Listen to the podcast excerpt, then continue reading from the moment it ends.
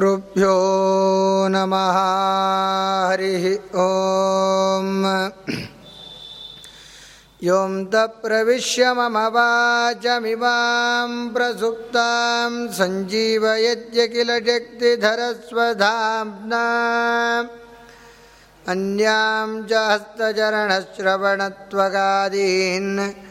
प्राणान्नमो भगवते पुरुषाय तुभ्यं प्रथमो हनुमान्नाम द्वितीयो भीमयेव च पूर्णप्रज्ञस्तृतीयस्तु भगवत्कार्यसाधकः।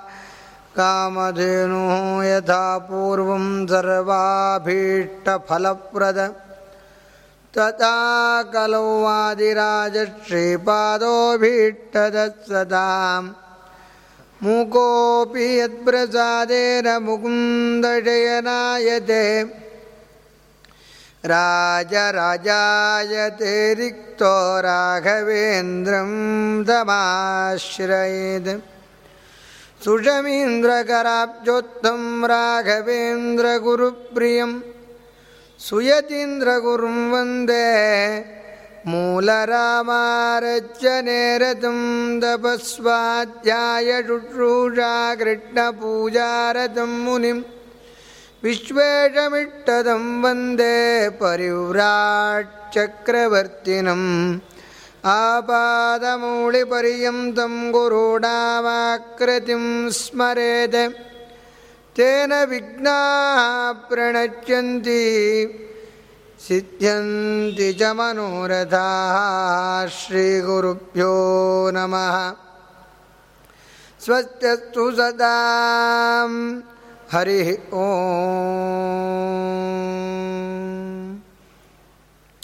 ಅಧುನಾ ಪೀಠದಲ್ಲಿ ವಿರಾಜಮಾನರಾದ ಕುಲಗುರುಗಳು ಹಾಗೂ ವಿದ್ಯಾಗುರುಗಳ ಪಾದಕಮಲಗಳಲ್ಲಿ ಭಕ್ತಿಪೂರ್ವಕ ಶಿರಸ್ಸಾಷ್ಟಾಂಗ ಪ್ರಣಾಮಗಳನ್ನು ಸಲ್ಲಿಸ್ತಾ ಹರಿಕಥಾಮೃತ ಸಾರ ಗುರುಗಳ ಕರುಣದಿಂದಾಪನಿತು ಪೇಳುವೆ. ಪರಮ ಭಗವತ್ ಭಕ್ತರಿದನಾದರದಿ ಕೇಳುವುದು.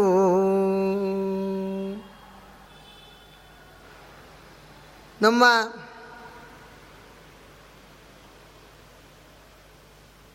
ಈ ಯಾವ ವಿಷ್ಣು ವೈಷ್ಣವರ ಅತ್ಯಂತ ದೊಡ್ಡ ಪರಂಪರೆಯಲ್ಲಿ ವೇದವ್ಯಾಸರಿಂದ ಪ್ರಣೀತವಾಗಿರತಕ್ಕಂತಹ ವೇದಾರ್ಥ ನಿರ್ಣಾಯಕವಾಗಿರತಕ್ಕಂತಹ ಬ್ರಹ್ಮಸೂತ್ರಗಳು, ಆ ಬ್ರಹ್ಮಸೂತ್ರಗಳ ಅರ್ಥ ಚಿಂತನೆಗೋಸ್ಕರ ಹೊರಟಿರ್ತಕ್ಕಂತಹ ಬ್ರಹ್ಮಸೂತ್ರ ಭಾಷ್ಯ ಅನುವ್ಯಾಖ್ಯಾನ,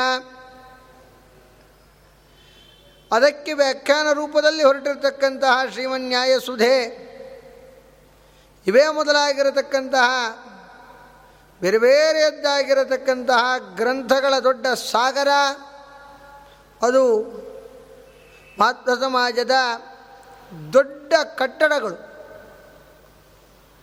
ಇದರಿಂದ ನಮಗೆ ಬರಬಹುದಾಗಿರತಕ್ಕಂತಹ ಸಂಶಯ, ವಿಪರೀತ ನಿಶ್ಚಯ, ಇವುಗಳೆಲ್ಲದರ ಪರಿಹಾರ ಎಂಬತಕ್ಕಂಥದ್ದಾಗುತ್ತದೆ. ಆದರೆ ಅದರಲ್ಲಿರತಕ್ಕಂತಹ ರಹಸ್ಯಗಳು ಅದು ಕಬ್ಬಿಣದ ಕಡಲೆ ಇದ್ದಂತೆ ತುಂಬ ಕಷ್ಟ. ಅದನ್ನು ಬಿಡಿಸಿ ಅರ್ಥ ಮಾಡಿಕೊಳ್ಳುವುದು ಕೆಲವು ಸಂದರ್ಭದಲ್ಲಿ ಅಲ್ಪಮತಿಗಳಾಗಿರತಕ್ಕಂತಹ ನಮಗೆ ದುಸ್ಸಾಧ್ಯವೇ ಸರಿ. ಹೀಗಿರುವಾಗ ನಮ್ಮೆಲ್ಲರ ಮೇಲಿನ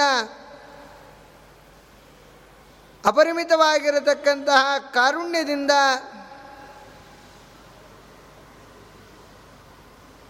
ಎಲ್ಲ ಶಾಸ್ತ್ರದ ರಹಸ್ಯಗಳನ್ನು ತಿಳಿದು ಅದರ ಸಾರವನ್ನು ಮೈಗೂಡಿಸಿಕೊಂಡು ಅದನ್ನು ಕನ್ನಡದ ಪದ್ಯದಲ್ಲಿ ಮೂವತ್ತೆರಡು ವಿಸ್ತೃತವಾಗಿರತಕ್ಕಂತಹ ಸಂಧಿಗಳಲ್ಲಿ ಸಂಗ್ರಹಿಸಿ ಉಪನಿಷತ್ತು, ವೇದ ಇವುಗಳಲ್ಲಿ ಬರಬಹುದಾಗಿರತಕ್ಕಂತಹ ಅತ್ಯವಶ್ಯ ಒಬ್ಬ ಮಾನವ ತಿಳಿಯಲೇಬೇಕಾಗಿರತಕ್ಕಂತಹ ವಿಷಯಗಳನ್ನು ವಿಷಯಾಧಾರಿತವಾಗಿ ವಿಂಗಡಿಸಿ ಪದ್ಯಗಳ ಮೂಲಕ ಕೊಟ್ಟ ಮಹಾನುಭಾವರು ಜಗನ್ನಾಥದಾಸರು ಅವರು ನಮ್ಮ ಮೇಲೆ ದಯ ತೋರಿ ಗ್ರಂಥ, ಅದು ಹರಿಕಥಾಮೃತ ಸಾರ. ಇಂತಹ ಗ್ರಂಥದ ಪ್ರತಿಯೊಂದು ಪದ್ಯಗಳು ಕೂಡ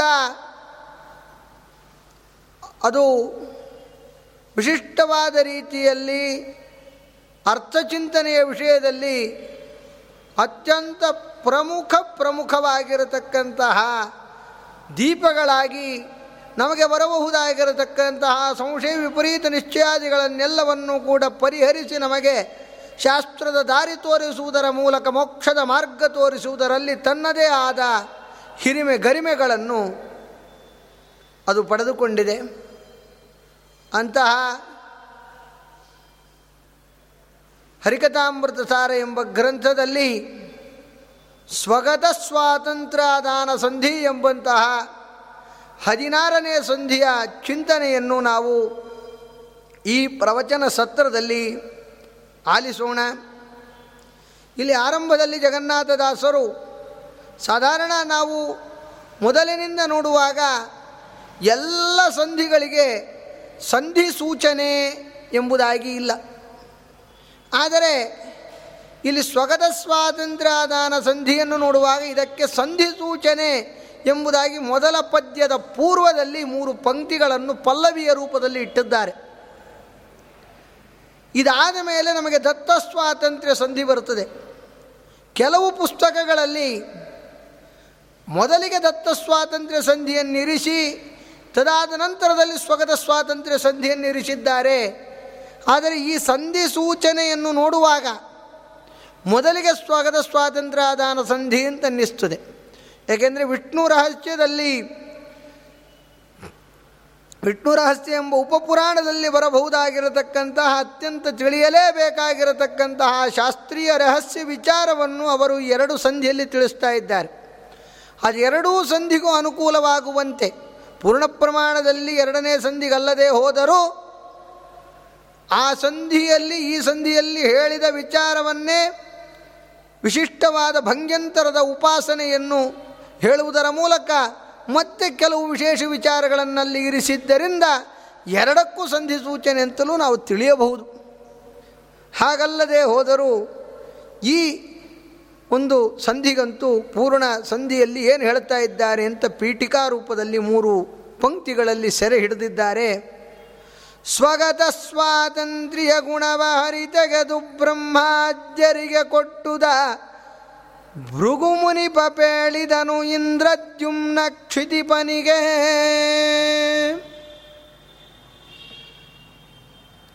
ಈ ಸಂಧಿಯಲ್ಲಿ ಏನು ಹೇಳ್ತಾ ಇದ್ದಾರೆ?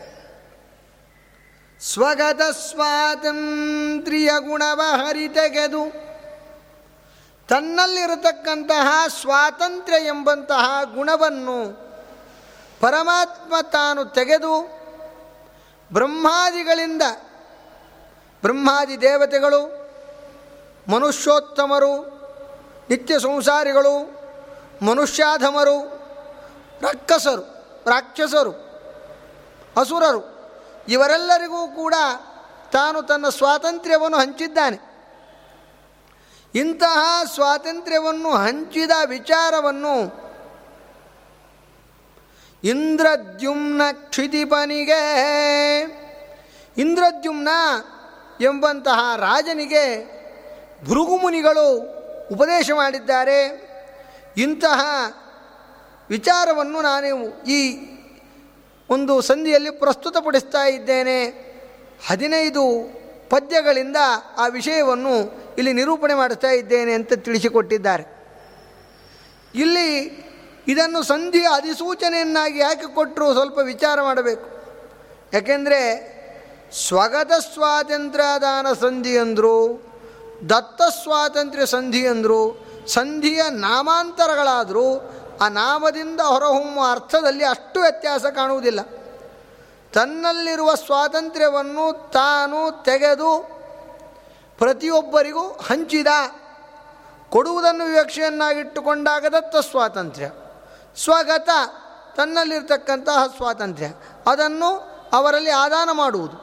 ಹೀಗೆ ಎರಡು ನೋಡಿದಾಗ ಅಂತಹ ವ್ಯತ್ಯಾಸ ಕಾಣುವುದಿಲ್ಲ. ಹಾಗಿದ್ದರೂ ಕೂಡ ಎರಡು ಸಂಧಿ ಯಾಕೆ ಬೇಕಿತ್ತು ಎನ್ನುವಂತಹ ಮೂಲಭೂತವಾದ ಪ್ರಶ್ನೆ ನಮಗೆ ಬರ್ತದೆ ಆದರೆ ಶೌನಕಾದಿ ಮುನಿಗಳಿಗೆ ಸೂತ ಪುರಾಣಿಕರು ಇದೇ ವಿಷಯವನ್ನು ಭಂಗ್ಯಂತರದಿಂದ ಉಪದೇಶ ಮಾಡುತ್ತಾರೆ. ಅದರ ವಿವರಣೆಯನ್ನು ದತ್ತ ಸ್ವಾತಂತ್ರ್ಯ ಸಂಧಿಯಲ್ಲಿ ಕೊಟ್ಟರೆ ಸ್ವಗತ ಸ್ವಾತಂತ್ರ್ಯದಾನ ಸಂಧಿಯಲ್ಲಿ ಇಂದ್ರದ್ಯುಮ್ನನಿಗೆ ಭೃಗುಮುನಿಗಳು ಹೇಳಿರತಕ್ಕಂತಹ ವಿಚಾರವನ್ನು ಹೇಳಿದ್ದಾರೆ. ಆದ್ದರಿಂದ ಯಾವುದೇ ವಿರೋಧ ಇಲ್ಲ. ಈ ಒಂದು ವಿಷಯವನ್ನು ತಿಳಿಸ್ಲಿಕ್ಕೋಸ್ಕರ ಅವರು ಮೂರು ಸಾಲಿನ ಸಂಧಿಯ ಅಧಿಸೂಚೆಯನ್ನು ಸೂಚನೆಯನ್ನು ಇಲ್ಲಿ ಇರಿಸಿದ್ದಾರೆ. ಇಲ್ಲಿ ಇನ್ನೊಂದು ಸ್ವಾರಸ್ಯ ಕಾಣಬೇಕಾಗಿರ್ತಕ್ಕಂಥದ್ದು. ಸ್ವಗತ ಸ್ವಾತಂತ್ರ್ಯ ಗುಣವ ಹರಿ ತೆಗೆದು ಅಂತ ಪ್ರಾರಂಭ ಆಗಿದೆ. ಆದ್ದರಿಂದ ಇದನ್ನು ಸ್ವಗತ ಸ್ವಾತಂತ್ರ್ಯದಾನ ಸಂಧಿ ಎಂಬುದಾಗಿ ಕರಿತಕ್ಕಂಥವ್ರು ಆಗಿದ್ದಾರೆ ಎನ್ನುವುದನ್ನು ಅರ್ಥ ಮಾಡಿಕೊಳ್ಳಬೇಕಾಗಿರ್ತಕ್ಕಂಥದ್ದು. ಇಂತಹ ಸ್ವಗತ ಸ್ವಾತಂತ್ರ್ಯದಾನ ಸಂಧಿಯಲ್ಲಿ ಆರಂಭದ ಪದ್ಯದಲ್ಲಿ ಹೇಗೆ ಪರಮಾತ್ಮ ತನ್ನ ಸ್ವಾತಂತ್ರ್ಯವನ್ನು ತೆಗೆದು ಎಲ್ಲರಲ್ಲಿ ಇರಿಸಿದ ಎನ್ನುವುದರ ನಿರೂಪಣೆಗೆ ಸಂಬಂಧಪಟ್ಟ ವಿಷಯಗಳನ್ನು ಪ್ರಸ್ತುತಪಡಿಸ್ತಾ ಇದ್ದಾರೆ. ಪರಮ ವಿಷ್ಣು ಸ್ವತಂತ್ರ ಮಾಯಾ ತರುಣಿ ವಕ್ಷಸ್ಥಳ ನಿವಾಸಿನಿ. ಸರಸಿಜೋದ್ಭವ ಪ್ರಾಣರೀರುವರು ಸಚಿವರೆನಿಸುವರು. ಸರ್ವಕರ್ಮಗಳಲ್ಲಿ ತತ್ಪ್ರಿಯರು ರಗಭೂಷಣ ಹಂಕೃತಿತ್ರಯ, ಕರೆಸುವರ ಮರೇಂದ್ರಾರ್ಕ ಮುಖರಿಂದ್ರಿಯ ಪರಿಣಿಸುವರು. ಇಲ್ಲಿ ಆರಂಭದಿಂದ ತಾರತಮ್ಯವನ್ನು ಹೇಳ್ತಾ ಇದ್ದಾರೆ. ಪರಮ ವಿಷ್ಣು ಸ್ವತಂತ್ರ. ಪರಮಾತ್ಮ ಸರ್ವತಂತ್ರ ಸ್ವತಂತ್ರ ಎಂಬುದಾಗಿ ಕರೆಸಿಕೊಂಡಿರ್ತಕ್ಕಂಥವನಾಗಿದ್ದಾನೆ.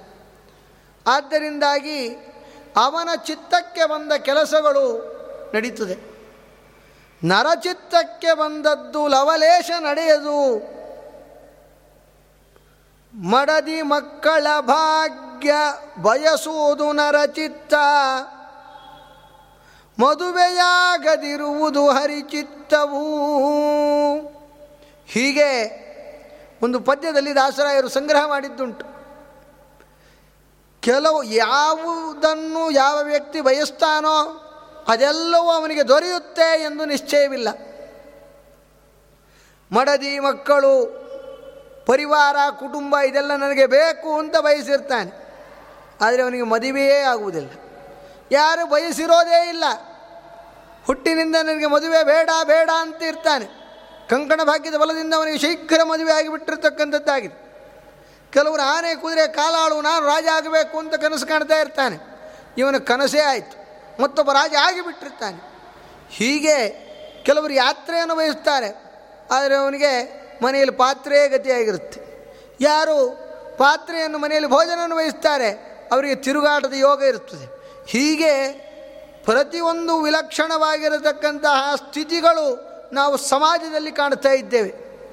ಆದ್ದರಿಂದ ನಾವು ಅರ್ಥ ಮಾಡಿಕೊಳ್ಳಬೇಕಾಗಿರತಕ್ಕಂಥದ್ದು, ನಾವೆಲ್ಲರೂ ಕೂಡ ಅಸ್ವತಂತ್ರರಾಗಿದ್ದೇವೆ. ಪರಮಾತ್ಮ ಒಬ್ಬನೇ, ಪರಮ ಸ್ವತಂತ್ರನಾಗಿದ್ದಾನೆ. ಆದ್ದರಿಂದಾಗಿ ಅವನ ಚಿತ್ತಕ್ಕೆ ಏನು ಬರ್ತದೋ ಆ ಕೆಲಸಗಳು ಆಗುತ್ತವೆ ಹೊರತು ನಮ್ಮ ಚಿತ್ತಕ್ಕೆ ಬಂದ ಕೆಲಸ ಆಗುವುದಿಲ್ಲ. ಹಾಗಾದರೆ ಇದರ ಮೇಲೆ ನಮಗೆ ಬರಬಹುದಾದ ಸಾಮಾನ್ಯವಾದ ಪ್ರಶ್ನೆ, ನಾನು ಕೆಲಸ ಮಾಡಿದೆ ಎಂಬುದಾಗಿ ಪ್ರತಿಯೊಬ್ಬರಿಗೂ ಕೂಡ ಅನುಭವ ಉಂಟು. ನಾನು ಮಾಡಿದ್ದಕ್ಕೋಸ್ಕರ ನಾನು ಈ ಪ್ರತಿಫಲವನ್ನು ಅನುಭವಿಸ್ತಾ ಇದ್ದೇನೆ ಎಂಬುದಾಗಿ ಪ್ರತಿಯೊಬ್ಬರ ಅನುಭವ. ಸಿ ಸಾಕ್ಷಿಯ ಅನುಭವ ಸುಳ್ಳು. ಅಂತಂದರೆ ಹಾಗನ್ನಬಾರ್ದು ಜೀವನಲ್ಲಿ ಕರ್ತೃತ್ವ ಶಕ್ತಿ ಇದೆ. ಪರಮಾತ್ಮ ಸರ್ವತಂತ್ರ ಸ್ವತಂತ್ರನಾದರೂ ಕೂಡ ಜೀವನಲ್ಲಿ ಒಂದು ಕರ್ತೃತ್ವ ಶಕ್ತಿ ಇದೆ. ಅದೇ ಸ್ವಾತಂತ್ರ್ಯ. ಜೀವನಲ್ಲಿರ್ತಕ್ಕಂತಹ ಕರ್ತೃತ್ವ ಶಕ್ತಿ ಏನಿದೆ, ಅದು ಬೇರೆಯಲ್ಲ ಸ್ವಾತಂತ್ರ್ಯ ಬೇರೆಯಲ್ಲ ಅದು ಎಷ್ಟು ಪ್ರಮಾಣದಲ್ಲಿದೆ, ಹೇಗಿದೆ ಎಂಬ ವಿಮರ್ಶೆಯೇ ಈ ಸಂಧಿಯ ಅತ್ಯಂತ ಪ್ರಮುಖವಾದ ಉದ್ದೇಶ. ಜೀವರಲ್ಲಿರತಕ್ಕಂತಹ ಈ ಕರ್ತೃತ್ವ ಶಕ್ತಿ ಅವನ ಅಧೀನವಲ್ಲ ಅಂತ ಹೇಳಲಿಕ್ಕಾಗುವುದಿಲ್ಲ. ಜೀವನಲ್ಲಿ ಕರ್ತೃತ್ವ ಶಕ್ತಿ ಪೂರ್ಣ ಸ್ವತಂತ್ರವಾಗಿದೆ ಅಂತ ಹೇಳಲಿಕ್ಕಾಗುವುದಿಲ್ಲ. ಆದ್ದರಿಂದ ಹೇಳಿದ್ದು ಪರಮಾತ್ಮ ಪರಮ ಸ್ವತಂತ್ರ. ಜೀವನಲ್ಲಿರ್ತಕ್ಕಂಥ ಕರ್ತೃತ್ವ ಶಕ್ತಿ ಪರಮಾತ್ಮನ ಅಧೀನವಾದ ಕರ್ತೃತ್ವ ಶಕ್ತಿ ಜೀವನಲ್ಲಿದೆ ಹೊರತು ಪೂರ್ಣ ಸ್ವತಂತ್ರ ಉಳ್ಳಂತಹ ಕರ್ತೃತ್ವ ಶಕ್ತಿ ಜೀವನಲ್ಲಿಲ್ಲ. ಒಂದು ವೇಳೆ ಆಗಿದ್ದಿದ್ರೆ ಜೀವ ತಾನೇನೇನು ಮಾಡ್ತಾನೋ, ಯಜ್ಞದತ್ತನೋ, ದೇವದತ್ತನೋ, ಪುಂಡರೀಕಾಕ್ಷನೋ, ಈ ನಾಮಾಂಕಿತರಾದ ವ್ಯಕ್ತಿಗಳು ಏನೇನು ಕೆಲಸಗಳನ್ನು ಮಾಡ್ತಾರೋ, ಆ ಎಲ್ಲ ಕೆಲಸಗಳು ಅವರಿಚ್ಛೆಯಂತೆ ಪೂರ್ಣಗೊಳ್ಳಬೇಕಿತ್ತು ಆದರೆ ಅವರು ಬಯಸೋದೊಂದು ಅದು ಆಗುವುದೊಂದು ಪ್ರತಿಶತ ಕೆಲಸಗಳು ಹಾಗೇ ಆಗ್ತದೆ. ಕೆಲವು ಕೆಲಸಗಳು ಮಾತ್ರ ಅವರು ಬಯಸಿದ್ದು ಪೂರ್ಣವಾಗಿರುತ್ತದೆ, ಹೊರತು ಪ್ರತಿಶತ ಕೆಲಸಗಳು ಅವರು ಬಯಸಿದ್ದು ಪೂರ್ಣವಾಗಿರುವುದಿಲ್ಲ. ಇದೆಲ್ಲ ವಿಮರ್ಶೆ ಮಾಡುವಾಗ ಜೀವನಲ್ಲಿರತಕ್ಕಂತಹ ಕರ್ತೃತ್ವ ಶಕ್ತಿ ಅದು ಅತ್ಯಂತ ಅಲ್ಪ ಅನ್ನುವುದು ತಿಳಿಯುತ್ತದೆ. ಅದಕ್ಕೆ ಕನ್ನಡದ ಒಂದು ಗಾದೆ ಮಾತುಂಟು, ಕೈಮೀರಿ ಹೋದದ್ದು ಕೃಷ್ಣಾರ್ಪಣ ಎಂಬುದಾಗಿ ಕರಿತೇವೆ. ನಾವು ಬಯಸಿದ್ದು ನಮ್ಮ ಆಲೋಚನೆ, ನಮ್ಮ ಈ ಚೌಕಟ್ಟು ಇದು ಎಷ್ಟರ ಮಟ್ಟಿಗೆ ಸಫಲವಾಗ್ತದೆ ಅಂತ ಹೇಳಿದರೆ ಒಂದು ಹಂತ ಮಾತ್ರ. ಅದು ಮೀರಿದಾಗ ಕೈ ಚೆಲ್ಲಿ ಕೂಡ್ತಾನೆ ಮನುಷ್ಯ. ಆದ್ದರಿಂದಾಗಿ ಅವನಲ್ಲಿರ್ತಕ್ಕಂತಹ ಕರ್ತೃತ್ವ ಶಕ್ತಿ ಪರ ಅನಧೀನವಾದ ಕರ್ತೃತ್ವ ಶಕ್ತಿ ಅಲ್ಲ, ಪರಾಧೀನ ಕರ್ತೃತ್ವ ಶಕ್ತಿ ಅವನಲ್ಲಿದೆ ಎನ್ನುವುದು ಅತ್ಯಂತ ಸ್ಫುಟವಾಗಿ ತಿಳಿತಕ್ಕಂಥದ್ದಾಗಿದೆ. ಮಾಯಾ ತರುಣಿ ವಕ್ಷಸ್ಥಳ ನಿವಾಸಿನಿ. ಪರಮಾತ್ಮನ ವಕ್ಷಸ್ಥಳದಲ್ಲಿರ್ತಕ್ಕಂತಹ ಮಾಯಾ ದುರ್ಗಾ ಎಂಬುದಾಗಿ ಕರೆಸಿಕೊಳ್ಳತಕ್ಕಂತಹ ಲಕ್ಷ್ಮೀದೇವಿ ಪರಮಾತ್ಮನ ನಂತರದಲ್ಲಿ ಅಧಿಕವಾಗಿರತಕ್ಕಂತಹ ಕರ್ತೃತ್ವ ಶಕ್ತಿ ಉಳ್ಳವಳಾಗಿದ್ದಾಳೆ. ಸರಸಿಜೋದ್ಭವ ಪ್ರಾಣರೀರುವರು ಸಚಿವರೆನಿಸುವರು ಸರ್ವಕರ್ಮಗಳಲ್ಲಿ ತತ್ಪ್ರಿಯರು. ಸರಸಿಜೋದ್ಭವ ಪ್ರಾಣರಿರುವರು ಬ್ರಹ್ಮ ಮತ್ತು ಮುಖ್ಯ ಪ್ರಾಣ ಇವರೀರುವರು ಕೂಡ ಎಲ್ಲ ಕೆಲಸಗಳಲ್ಲಿ ಭಗವಂತನಿಗೆ ಅತ್ಯಂತ ಪ್ರಿಯರು. ಬ್ರಹ್ಮ ಮತ್ತು ಮುಖ್ಯ ಪ್ರಾಣ ದೇವರು, ಚತುರ್ಮುಖ ಬ್ರಹ್ಮದೇವರು ಕಮಲದಿಂದ ಸರಸಿಜೋದ್ಭವ, ಸರಸಿಜ ಕಮಲ, ಕಮಲದಲ್ಲಿ ಜನಿಸಿರ್ತಕ್ಕಂತಹ ಯಾವ ಬ್ರಹ್ಮದೇವರಿದ್ದಾರೆ, ಅವರು ಪರಮಾತ್ಮನ ನಾಭಿಕಮಲದಿಂದ ಜನಿಸಿರ್ತಕ್ಕಂತಹ ಬ್ರಹ್ಮದೇವರು ಹಾಗೂ ಮುಖ್ಯಪ್ರಾಣದೇವರೇನಿದ್ದಾರೆ ಅವರಿರುವರು ಕೂಡ ಪರಮಾತ್ಮನಿಗೆ ಅತ್ಯಂತ ಪ್ರಿಯರು. ಆದ್ದರಿಂದಾಗಿ ನಾವು ಯಾವುದೇ ಕೆಲಸ ಮಾಡಿದರೂ ಕೂಡ ಮುಖ್ಯಪ್ರಾಣಾಂತರ್ಗತ ಅಂತ ಹೇಳಲೇಬೇಕು. ಅದರಿಂದ ವಾದಿರಾಜ ಗುರು ಸಾರ್ವಭೌಮರು ಕೂಡ ಸರಸ್ವಭಾರತಿ ವಿಲಾಸ ಮೊದಲಾದ ಗ್ರಂಥಗಳಲ್ಲಿ ಇದನ್ನು ಸ್ಫುಟವಾಗಿ ಹೇಳ್ತಾರೆ ಉಪನಿಷತ್ತಿನಲ್ಲಿ ಬಂದ ಪ್ರಮೇಯವನ್ನು ಸಂಗ್ರಹ ಮಾಡ್ತಾರೆ ಯಾವುದೇ ಲವಲೇಶ ದೋಷವಿಲ್ಲದೆ ಇರತಕ್ಕಂತಹ ಯಾವುದೇ ಆಸುರಿ ಶಕ್ತಿ ಮತ್ತೆ ಬಂದು ನಮ್ಮ ಧ್ಯಾನಕ್ಕೆ ತೊಡಕುಂಟು ಮಾಡದೇ ಇರತಕ್ಕಂತಹ ಶುದ್ಧವಾದ ಅಧಿಷ್ಠಾನ ಅಂತ ಹೇಳಿದರೆ ಅದು ವಾಯುದೇವರ ಅಧಿಷ್ಠಾನ ಎಂಬುದಾಗಿ ಕರೆದಿದ್ದಾರೆ. ಆದ್ದರಿಂದ ದಾಸರಾಯರು ಹೇಳಿದರು, ಹನುಮನ ಮತವೇ, ಹರಿಯ ಮತವೋ, ಹರಿಯ ಮತವೇ, ಹನುಮನ ಮತವೋ ಹನುಮ ಪುರಂದರ ವಿಠಲನ ದಾಸ ಪುರಂದರ ವಿಠಲನು ಹನುಮನೋಳ್ ವಾಸ ಎಂಬುದಾಗಿ ಹೇಳಿದ್ದಾರೆ. ವಾಯುದೇವರು ಎಲ್ಲಿರ್ತಾರೋ ಅಲ್ಲಿ ನಾನಿರ್ತೇನೆ ವಾಯುದೇವರು ಹೊರ ತೆರಳಿದರು ಅಂದರೆ ನಾ ಕ್ಷಣಕಾಲ ಇರುವುದಿಲ್ಲ ಅಂತ ಉಪನಿಷತ್ತಿನ ಮಾತಿನ ಭಾವ ಇದು. ಇದನ್ನೇ ಮಹಾಭಾರತ ತಾತ್ಪರ್ಯ ನಿರ್ಣಯದಲ್ಲಿ ಸಂಗ್ರಹ ಮಾಡುತ್ತಾ ಆಚಾರ್ಯ ಮಧ್ವರು ರಾಮಾವತಾರದಲ್ಲಿ ಯಾವ ಕಾರಣಕ್ಕೆ ಸುಗ್ರೀವನ ಸಖ್ಯ ಮಾಡಿದ್ದಾನೆ? ರಾಮಚಂದ್ರ, ಕೃಷ್ಣಾವತಾರದಲ್ಲಿ ಯಾವ ಕಾರಣಕ್ಕೆ ಅರ್ಜುನನ ಸಾರಥ್ಯ ವಹಿಸಿದ್ದಾನೆ ಕೃಷ್ಣ ಎನ್ನುವುದಕ್ಕೆ ಕಾರಣ ಕೊಡ್ತಾ ಒಂದು ಮಾತನ್ನಾಡುತ್ತಾರೆ.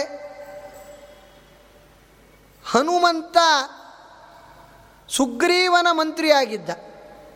ಆದ್ದರಿಂದ ಸುಗ್ರೀವನ ಸಖ್ಯ ಮಾಡಿದ್ದಾನೆ ರಾಮಚಂದ್ರ.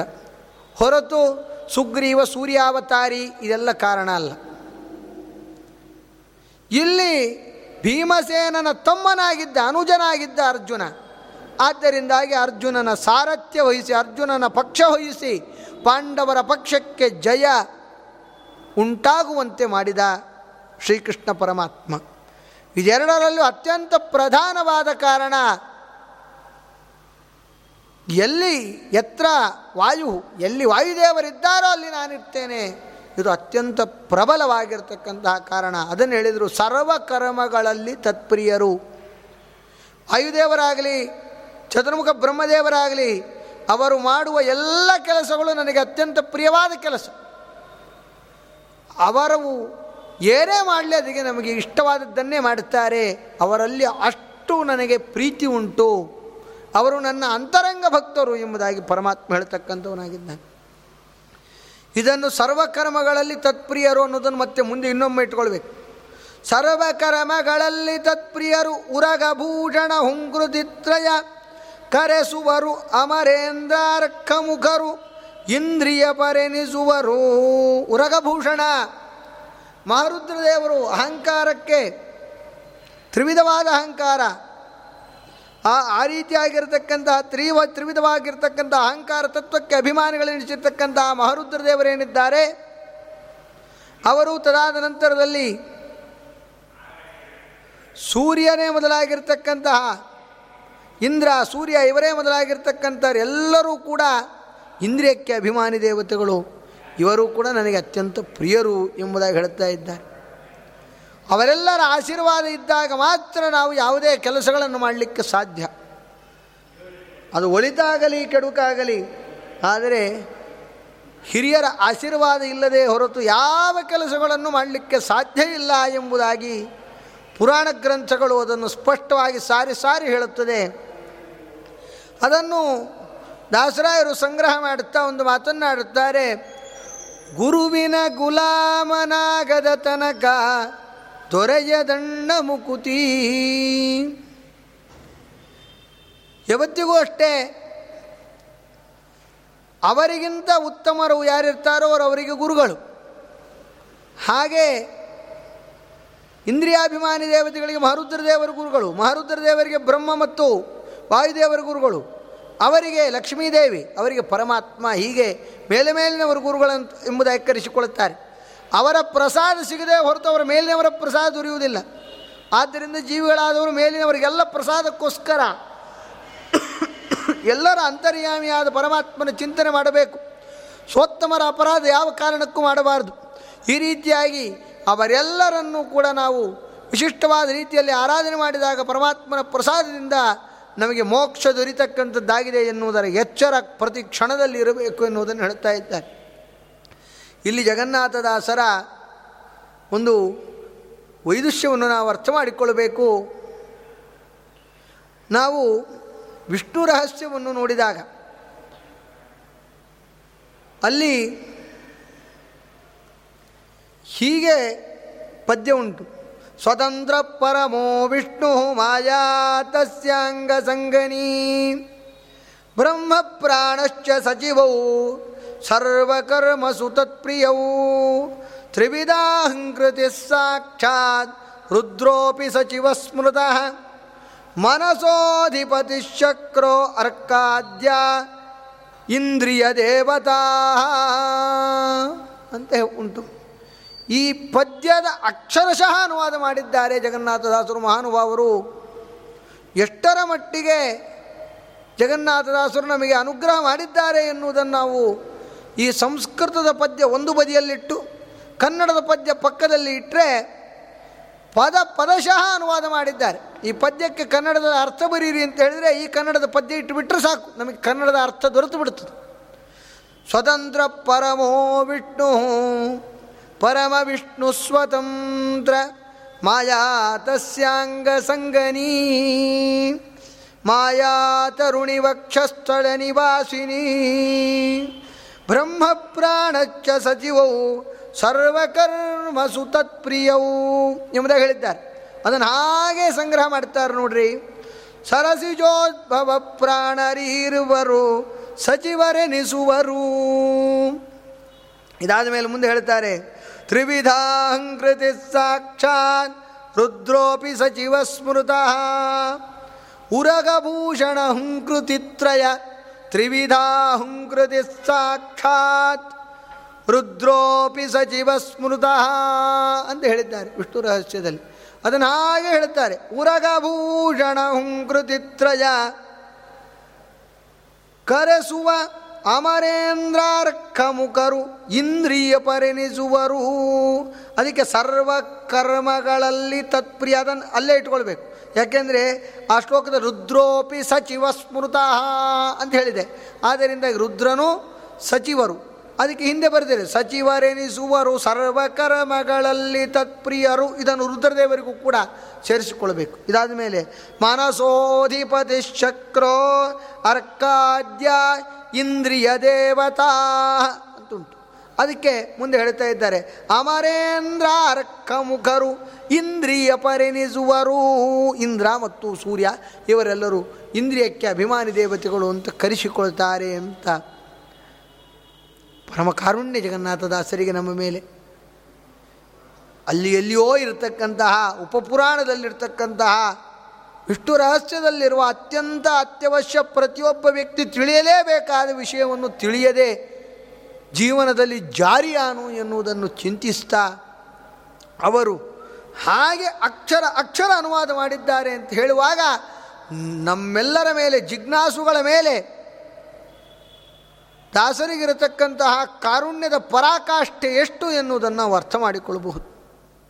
ಇದಾದ ಮೇಲೆ ಮುಂದೆ ಹೇಳುತ್ತಾರೆ ಈ ದಿವೌ ಕಸರಂತೆ ಕಲಿ ಮೊದಲಾದ ದೈತ್ಯರು ಸರ್ವದೇಹದಿ. ತೋದಕರುತಾವಾಗಿ ವ್ಯಾಪಾರಗಳ ಮಾಡುವರು. ವೇದನಂದದಿ ಕಲಿ ಅಹಂಕಾರಾದಿ ಪಾದಮ ಮಧುಕು ಕೈಟಭ. ಕ್ರೋಧಿ ಶಂಭರ ಮುಖರು ಮನಸ್ಸಿಗೆ ಸ್ವಾಮಿ ಎನಿಸುವರು. ಬರೀ ದೇವತೆಗಳು ಮಾತ್ರ ಇಂದ್ರಿಯ ಪರಿಣಿಸುವರು ಅಂತ ತಿಳ್ಕೊಳ್ಬೇಡಿ. ಶರೀರದಲ್ಲಿ ಕಲ್ಯಾದಿ ದೈತ್ಯರ ವ್ಯಾಪಾರವೂ ಇದೆ. ದೈತ್ಯರು ಕೂಡ ಇಂದ್ರಿಯಾಭಿಮಾನಿಗಳಾಗಿದ್ದಾರೆ. ಇಂದ್ರಿಯಾಭಿಮಾನಿ ದೇವತೆಗಳಿದ್ದಂತೆ ಇಂದ್ರಿಯಾಭಿಮಾನಿ ದೈತ್ಯರು ಕೂಡ ಇದ್ದಾರೆ. ಇಬ್ಬರದ್ದು ಕೂಡ ಸಮಪಾಲುಂಟು.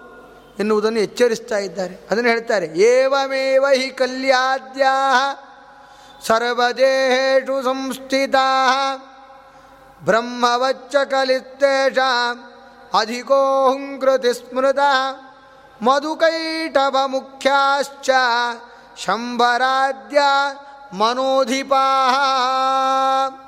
ಎಂಬುದಾಗಿ ಹೇಳಿದಂತೆ ಈ ವಿಷ್ಣು ರಹಸ್ಯದ ಪದ್ಯದ ಅಕ್ಷರಶಃ ಅನುವಾದ ಮಾಡುತ್ತಾರೆ.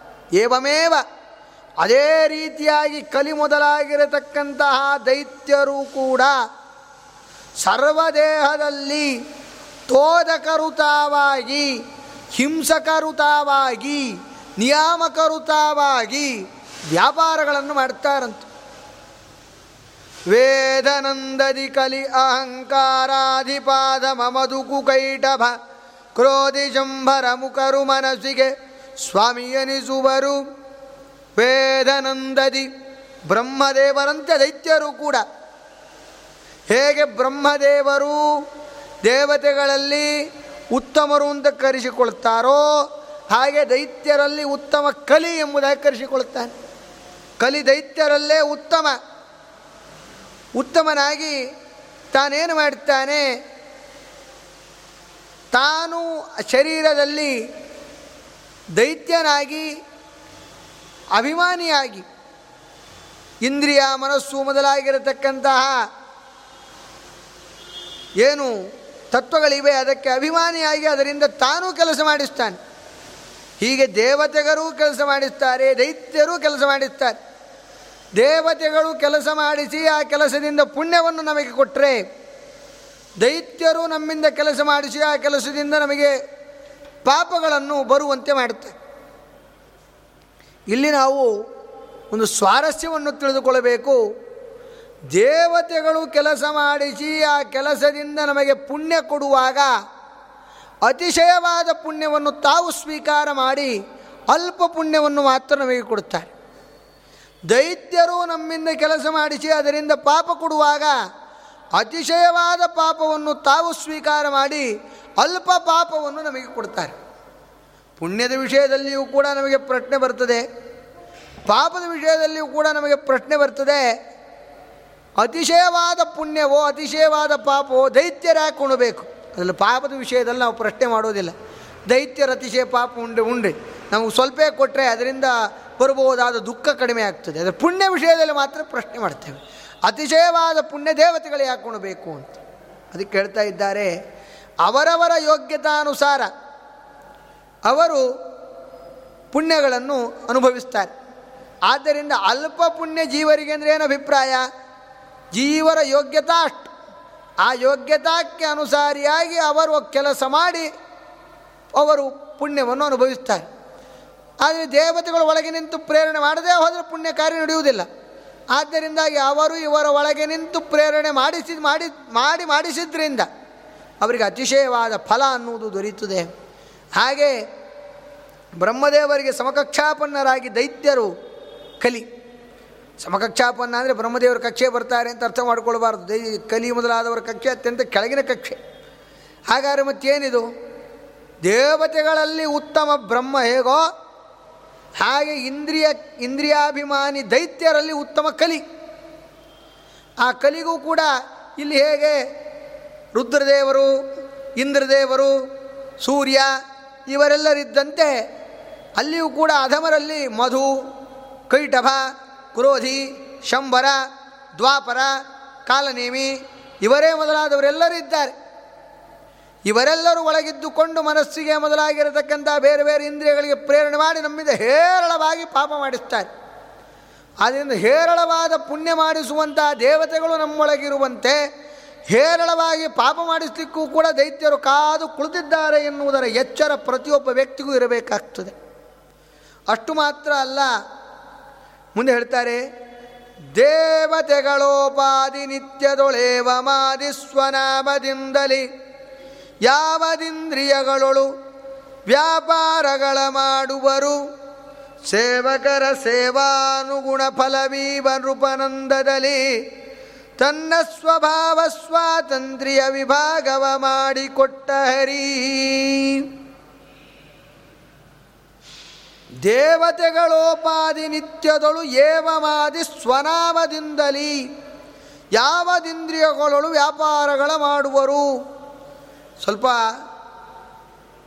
ಲಕ್ಷ್ಯ ಕೊಟ್ಟು ನಾವಿದನ್ನು ತಿಳ್ಕೊಳ್ಬೇಕಾಗ್ತದೆ. ಬ್ರಹ್ಮ ಅಂತ ಹೇಳ್ತೇವೆ. ಬ್ರಹ್ಮ ಅಂದರೆ ಚತುರ್ಮುಖ ಬ್ರಹ್ಮ ಒಬ್ಬನೇ ಅಲ್ಲ. ಕಲಿಗೂ ಬ್ರಹ್ಮ ಅಂತ ಕರೀತಾರೆ. ಮಧು, ಕುಕೈಟಭ, ಇವರೇ ಮೊದಲಾಗಿರತಕ್ಕಂತಹ ದೈತ್ಯರು ಕೂಡ ಅಲ್ಲಿದ್ದಾರೆ. ಅವರಿಗೂ ದೇವತೆಗಳ ಹೆಸರೇ ಇದೆ. ಯಾಕೆಂದರೆ ದೇವ ಎನ್ನುವುದನ್ನು ದೇವತೆಗಳಿಗೆ ಬಳಸುವಂತೆ, ದೇವ ಎನ್ನುವುದನ್ನು ದಾನವರಿಗೆ, ದಾನವರಿಗೂ ಕೂಡ ಸಂಬೋಧಿಸುವುದುಂಟು. ಯಾಕೆ? ದೀನರಾದ್ದರಿಂದ. ದೀನತ್ವಾದ್ದೇವನಾಮತ್ವಂ ಅನ್ಯೇ ಅವೈಷ್ಣವ ಕೃತೋ ಯಜ್ಞ ದೀನೈರ್ದೇವೈಸ್ತು ಭುಜ್ಯತೆ. ವೈಷ್ಣವೈ ಸುಕೃತೋ ಯಜ್ಞ ದೇವೈರ್ಹಿ ಮನುನಾಮಕೈ ಎಂಬುದಾಗಿ ಗೀತಾ ತಾತ್ಪರ್ಯದ ವಚನ ಇಲ್ಲಿ ನಮಗೆ ನೆನಪಿಗೆ ಬರ್ತದೆ. ಗೀತಾ ತಾತ್ಪರ್ಯದಲ್ಲಿ ವ್ಯಾಖ್ಯಾನಕಾರರು ಅದನ್ನು ಸ್ಪಷ್ಟವಾಗಿ ಉಲ್ಲೇಖಿಸಿದ್ದಾರೂ ಕೂಡ. ಗೀತಾ ತಾತ್ಪರ್ಯದಲ್ಲಿ ಹೀಗೆ ದೀನತ್ವ ದೇವನಾಮ. ದೀನತ್ವ ದೇವನಾಮಾನ. ದೀನರು ದೀನರು ಅಂದ್ರೆ ಏನರ್ಥ? ಸ್ವಯಂ ನಷ್ಟ ಜಗದಕ್ಷೇಕಾರಿಣ ಎಂಬುದಾಗಿ ಹೇಳಿದಂತೆ ತಾವು ನಾಶ ಹೊಂದುವುದಲ್ಲದೆ ಜಗತ್ತಿನ ನಾಶಕ್ಕೂ ಕಾರಣವಾಗತಕ್ಕಂತಹ ವ್ಯಕ್ತಿತ್ವ ಉಳ್ಳವರು ಯಾರಿದ್ದಾರೋ ಅವರನ್ನೆಲ್ಲರನ್ನು ದೀನರು ಅಂತ ಕರೀತಾರೆ. ಆದ್ದರಿಂದಾಗಿ ಅವರು ದೈತ್ಯರು ದೇವ ಎಂಬ ಹೆಸರಿನಿಂದ ಕರೆಸಿಕೊಳ್ತಾರೆ ಆದ್ದರಿಂದ ನಾವು ದೇವತಾ ಉಪಾಸನೆ ಎಂಬುದಾಗಿ ಹೇಳಿದ ತಕ್ಷಣ ಅದು ದೇವತೆಗಳ ಉಪಾಸನೆಯೇ ಆಗಬೇಕು ಅಂತಿಲ್ಲ. ದೈತ್ಯೋಪಾಸನೆಯೂ ಕೂಡ ದೇವತಾ ಉಪಾಸನೆ ಆಗಿಬಿಡ್ಬೋದು ಈ ಅರ್ಥದಲ್ಲಿ.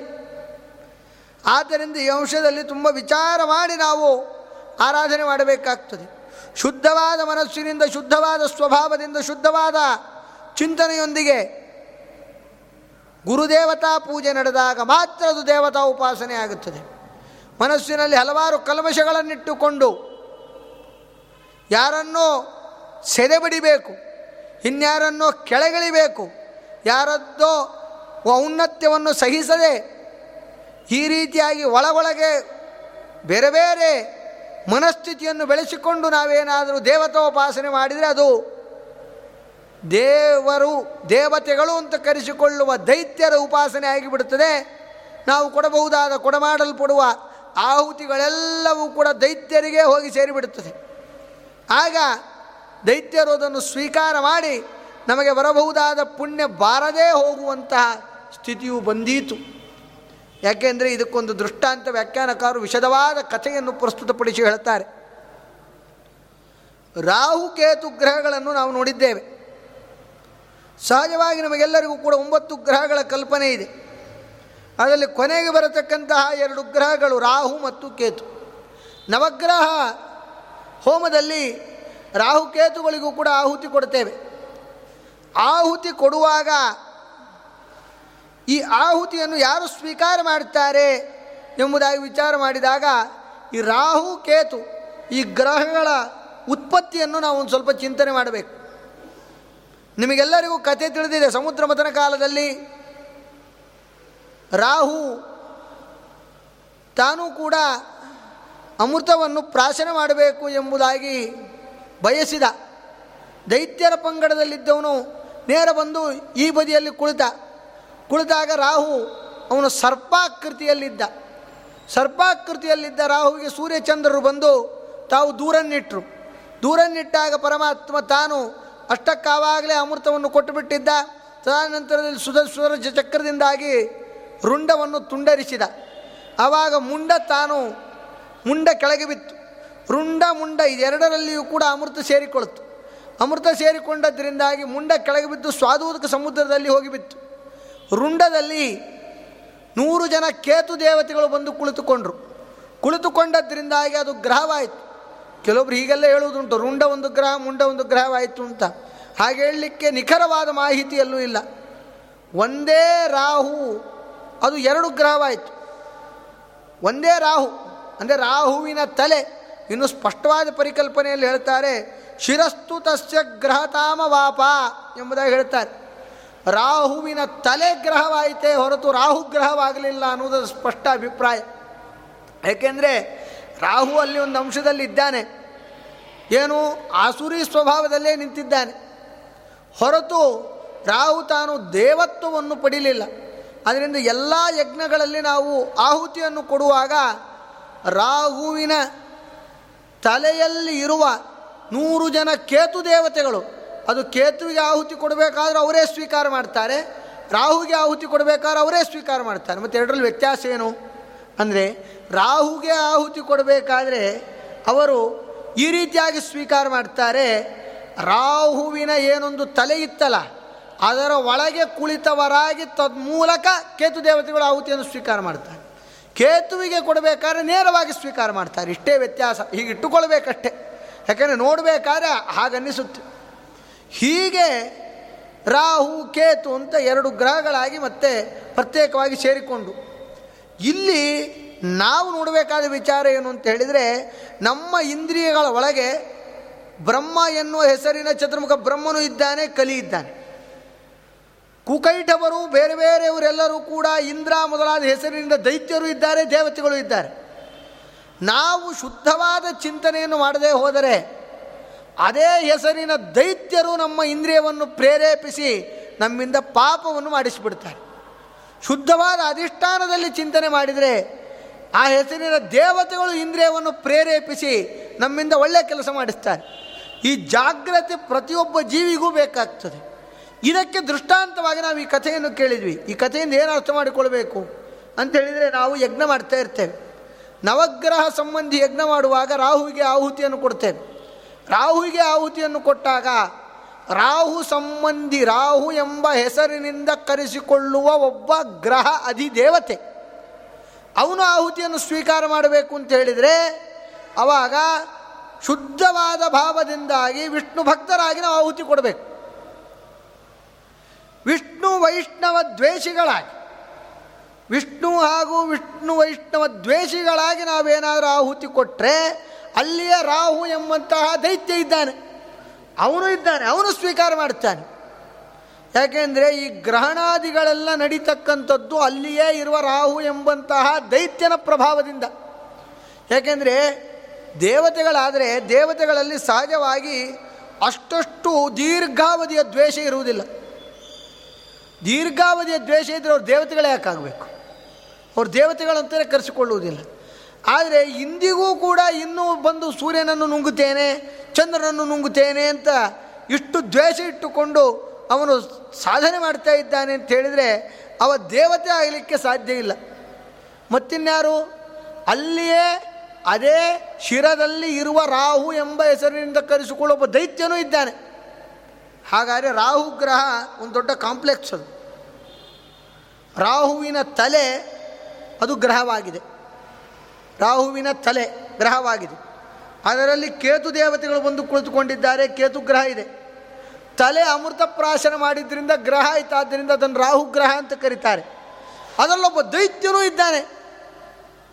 ಆ ದೈತ್ಯ ಶುದ್ಧವಾಗಿ ನಡೆಯದೇ ಇರತಕ್ಕಂತಹ ಯಜ್ಞದ ಆಹುತಿಯನ್ನು ತಾ ತೆಗೆದುಕೊಂಡು ಬಲಿಷ್ಠನಾಗುತ್ತಾನೆ. ಬಲಿಷ್ಠನಾಗಿ ತಾನು ತನ್ನ ವ್ಯಾಪಾರ ಮಾಡ್ತಾನೆ. ನಾವು ಸರಿಯಾಗಿ ಶುದ್ಧ ಮನಸ್ಕದಿಂದ, ಶುದ್ಧವಾದ ಮನಸ್ಸಿನಿಂದ ಅಂತರ್ಯಾಮಿ ಚಿಂತನೆ ಇದ್ಯಾವುದನ್ನು ಮಾಡದೆ ಯಜ್ಞವನ್ನು, ಪದಾರ್ಥಗಳ ಶುದ್ಧಿ ಇಲ್ಲದೆ ನಾವು ಆಚರಿಸಿಬಿಟ್ಟು ಅಂತಾದರೆ ಅದನ್ನು ದೈತ್ಯರು ಸ್ವೀಕಾರ ಮಾಡಿಬಿಡ್ತಾರೆ, ಅದರಿಂದ ಅನಿಷ್ಟ ಫಲವೇ ಬರುತ್ತದೆ. ಯಾಕಂದರೆ ಯಾರು ಸ್ವೀಕಾರ ಮಾಡುತ್ತಾರೋ ಅವರು ಆ ರೀತಿಯಾದ ಫಲ ಕೊಡ್ತಾರೆ. ನಮ್ಮ ಒಳಗಡೆ ದುಷ್ಟ ದೇವತೆಗಳು ದುಷ್ಟ ದೇವತೆಗಳು ಅಂದರೆ ದೈತ್ಯರು ಅಂತ ಅರ್ಥ. ಯಾಕಂದ್ರೆ ದೈತ್ಯರಿಗೂ ದೇವ ಅಂತ ಹೆಸರಿದೆ. ಈಗಿನ ನೋಡಿದ್ವಿ, ದೀನತ್ವ ದೇವನಾಮ. ಆದ್ದರಿಂದ ಅಂತಹ ಯಾವ ದೈತ್ಯರಿದ್ದಾರೆ, ಅವರು ಏನಾದರೂ ಇಂದ್ರಿಯವನ್ನು ಪ್ರೇರಣೆ ಮಾಡಿದರೆ ಆವಾಗ ಕಣ್ಣು ದೇವರನ್ನು ನೋಡಬೇಕು ಅಂತ ಹೇಳುವುದಿಲ್ಲ. ಕಣ್ಣೇನು ಮಾಡ್ತದೆ? ನೋಡಬಾರದ್ದನ್ನೇ ನೋಡಬೇಕು ಅಂತ ಪ್ರೇರೇಪಿಸ್ತದೆ. ಅದರಿಂದ ಪಾಪ ಬರ್ತದೆ. ಸಹಜವಾಗಿ ಹೆಚ್ಚು ಪಾಪದ ಫಲವನ್ನು ದೈತ್ಯರೇ ಅನುಭವಿಸಿದರೂ ಕೂಡ ನಮ್ಮ ಯೋಗ್ಯತಾನುಸಾರ ಏನೊಂದು ಅಲ್ಪ ಪ್ರಮಾಣದ ಪಾಪದ ಫಲವನ್ನು ಅನುಭವಿಸ್ತೇವಲ್ಲ, ಅದೇ ನಮಗೆ ಜಾಸ್ತಿ. ಇನ್ನಿಲ್ಲದಂತೆ ನಮ್ಮನ್ನು ಥಳಿಸಿ ಬಿಡುತ್ತದೆ. ಆದ್ದರಿಂದ ಕೆಲಸ ಮಾಡಬೇಕಾದ್ರೆ ಜಾಗೃತಿಯಿಂದ ಇರಬೇಕು ಅನ್ನೋದನ್ನು ಎಚ್ಚರಿಸ್ತಾ ಇದ್ದಾರೆ ಜಗನ್ನಾಥದಾಸರು ಯಾವ ಇಂದ್ರಿಯಗಳು ವ್ಯಾಪಾರ ಮಾಡುವರು ಯಾವುದೋ ಒಂದು ಇಂದ್ರಿಯಗಳಲ್ಲ ಎಲ್ಲ ಇಂದ್ರಿಯಗಳಲ್ಲಿ ಅವರು ವ್ಯಾಪಾರ ಮಾಡ್ತಾರಂತೆ ದೈತ್ಯರು. ತಮ್ಮದೇ ಆದ ರೀತಿಯಲ್ಲಿ ವ್ಯಾಪಾರ ಮಾಡ್ತಾರೆ. ದೇವತೆಗಳಂತೆ ದೈತ್ಯರು ವ್ಯಾಪಾರ ಮಾಡ್ತಾರೆ. ಪರಮಾತ್ಮ ಸೇವಕರ ಸೇವಾನುಗುಣ ಫಲ ಕೊಡ್ತಾನೆ. ದೈತ್ಯರು ವ್ಯಾಪಾರ ಮಾಡಿದರೆ ಪಾಪ ಫಲ. ದೇವತೆಗಳು ವ್ಯಾಪಾರ ಮಾಡಿದರೆ ಪುಣ್ಯ ಫಲ. ದೇವತೆಗಳ ಮೂಲಕ ನಾವು ಜೀವಿಗಳು ನಮ್ಮ ಕಣ್ಣಿಗೆ ಪ್ರೇರಣೆ ದೊರಕುವಂತೆ ಮಾಡಿದರೆ ನಮಗೆ ಪುಣ್ಯ ಫಲ ದೈತ್ಯರ ಮೂಲಕ ನಮ್ಮ ಕಣ್ಣಿಗೆ ಪ್ರೇರಣೆ ದೊರಕುವಂತೆ ಮಾಡಿದರೆ ಪಾಪ ಫಲ ಈ ರೀತಿಯಾಗಿ ಸೇವಕರ ಸೇವಾನುಗುಣ ಫಲವನ್ನು ಕೊಡ್ತಾನೆ. ತನ್ನ ಸ್ವಭಾವ ಸ್ವಾತಂತ್ರ್ಯವ ವಿಭಾಗವ ಮಾಡಿಕೊಟ್ಟ ಹರಿ. ತನ್ನಲ್ಲಿರ್ತಕ್ಕಂತಹ ಸ್ವಾಭಾವಿಕವಾಗಿರತಕ್ಕಂತಹ ಏನೊಂದು ಸ್ವಾತಂತ್ರ್ಯ ಗುಣ ಇದೆ, ಆ ಗುಣವನ್ನು ತಾನು ವಿಭಾಗ ಮಾಡಿಕೊಟ್ಟು ಅವರಲ್ಲಿಟ್ಟು ತಾನು ಲೀಲೆ, ತನಗೆ ಲೀಲೆ ಲೀಲೆಯ ಮೂಲಕ ಇಷ್ಟೆಲ್ಲ ಕೆಲಸಗಳನ್ನು ತಾನು ನಡೆಸ್ತಾ ಇದ್ದಾನೆ. ಪರಮಾತ್ಮ ಎನ್ನುವುದನ್ನು ಇಲ್ಲಿ ಹೇಳ್ತಾ ಇದ್ದಾರೆ. ಅದನ್ನು ಹೇಳ್ತಾ ಇದ್ದಾರೆ, ಸ್ವತಂತ್ರೋಪಿ ಹರಿಸೃಷ್ಟೋ, ಸ್ವಸ್ವಾತಂತ್ರ್ಯಂ ಅನೇಕಧ, ಪರಮಾತ್ಮ ತಾನು ಸ್ವಯಂ ಸ್ವತಂತ್ರನಾದರೂ, ಸೃಷ್ಟಿಯ ಆರಂಭದಲ್ಲಿ ತನ್ನ ಸ್ವಾತಂತ್ರ್ಯವನ್ನು ಅನೇಕ ವಿಧವಾಗಿ ವಿಂಬ, ವಿಭಾಗ ಮಾಡಿ, ವಿಭಜ್ಯ ದಾನ್ ನೃಪ ಇವ, ವಿಭಜ್ಯ ವಿಭಾಗ ಮಾಡಿ ಕೊಟ್ಟನಂತೆ ಹೇಗೆ? ನೃಪ ಇವ. ಸರ್ವ ಕಾರ್ಯೇಶು ಲೀಲೆಯ. ಎಲ್ಲ ಕಾರ್ಯಗಳಲ್ಲಿ ಲೀಲೆಯಿಂದ ತಾನು ಆಟ ಎನ್ನುವಂತೆ ನಡೆದುಕೊಳ್ಳುವ ಪರಮಾತ್ಮ, ಇದನ್ನು ಕೂಡ ಒಂದು ಆಟದ ಸ್ವರೂಪದಲ್ಲಿ ತಾನು ತೆಗೆದುಕೊಂಡಿದ್ದಾನೆ. ಅಯ್ಯೋ, ಇಷ್ಟೆಲ್ಲ ಸ್ವಾತಂತ್ರ್ಯ ಹಂಚಿದ್ದಾನೆ, ಅವರಿಗೆ ಎಷ್ಟು ಮಂಡೆ ವಿಷಯ ಆಗ್ತದೆ ಅಂತ ತಿಳ್ಕೊಳ್ಬಾರ್ದು. ಎಲ್ಲವೂ ಲೀಲೆ. ತತ್ತ ಸ್ವಾತಂತ್ರ್ಯ ಯೋಗೇನ ಫಲಭಾಗ್ ಸಪ್ರಜಾಯತೆ. ಅವನವನಲ್ಲಿ ಇರತಕ್ಕಂತಹ ಸ್ವಾತಂತ್ರ್ಯದ ಒಂದು ಯೋಗದಿಂದ ಫಲವನ್ನು ಅನುಭವಿಸ್ತಾನೆ. ಅಂದರೆ ಏನರ್ಥ? ಸ್ವಾತಂತ್ರ್ಯ ಅನ್ನೋದಕ್ಕೆ ಏನಂತ ಅರ್ಥ ನಾವು ಹಿಂದೆ ಎಲ್ಲ ನೋಡ್ತಾ ಬಂದ್ವಿ. ಸ್ವಾತಂತ್ರ್ಯ ಅಂದರೆ ಕರ್ತೃತ್ವ ಶಕ್ತಿ. ಅವನಲ್ಲಿ ಇರತಕ್ಕಂತಹ ಕರ್ತೃತ್ವ ಶಕ್ತಿಯ ಪ್ರಮಾಣ ಪರ್ಸಂಟೇಜ್ ಅದರಿಂದ ಅವನು ಫಲವನ್ನು ಅನುಭವಿಸ್ತಾನೆ. ಆದ್ದರಿಂದ ನಾವು ಪ್ರತಿನಿತ್ಯದಲ್ಲಿಯೂ ಕೂಡ ನಮ್ಮ ನಮ್ಮ ಕರ್ತೃತ್ವ ಶಕ್ತಿಯನ್ನು ಹೆಚ್ಚು ಮಾಡಿಕೊಳ್ಬೇಕು. ಹೆಚ್ಚು ಮಾಡಿಕೊಳ್ಳುವುದಂದ್ರೆ ಏನರ್ಥ? ಹೆಚ್ಚು ಹೆಚ್ಚು ಪರಮಾತ್ಮನ ವಿಷಯದಲ್ಲಿ ಚಿಂತನೆ ಮಾಡುವ ಪ್ರಯತ್ನ ಮಾಡಬೇಕು. ಆವಾಗ ಅವನು ನಮ್ಮಲ್ಲಿರ್ತಕ್ಕಂಥ ಕರ್ತೃತ್ವ ಶಕ್ತಿಯನ್ನು ಜಾಗೃತಿಗೊಳಿಸ್ತಾನೆ. ಕರ್ತೃತ್ವ ಶಕ್ತಿ ಎಷ್ಟಿದೋ ಅಷ್ಟೇ ಅದನ್ನು ಜಾಸ್ತಿ ಮಾಡ್ಕೊಳ್ಳಿಕ್ಕಾಗೋದಿಲ್ಲ ಅದರಲ್ಲಿ ಕೇವಲ ಹತ್ತು ಪ್ರತಿಶತ ಪ್ರಕಟ ಆದರೆ ಪೂರ್ಣ ಪ್ರಕಟ ಆಗುವಂತೆ ನಾವು ಪ್ರಯತ್ನ ಮಾಡಬೇಕು ಅಂತ ಅದನ್ನು ಹೇಳ್ತಾ ಇದ್ದಾರೆ ಮುಂದೆ.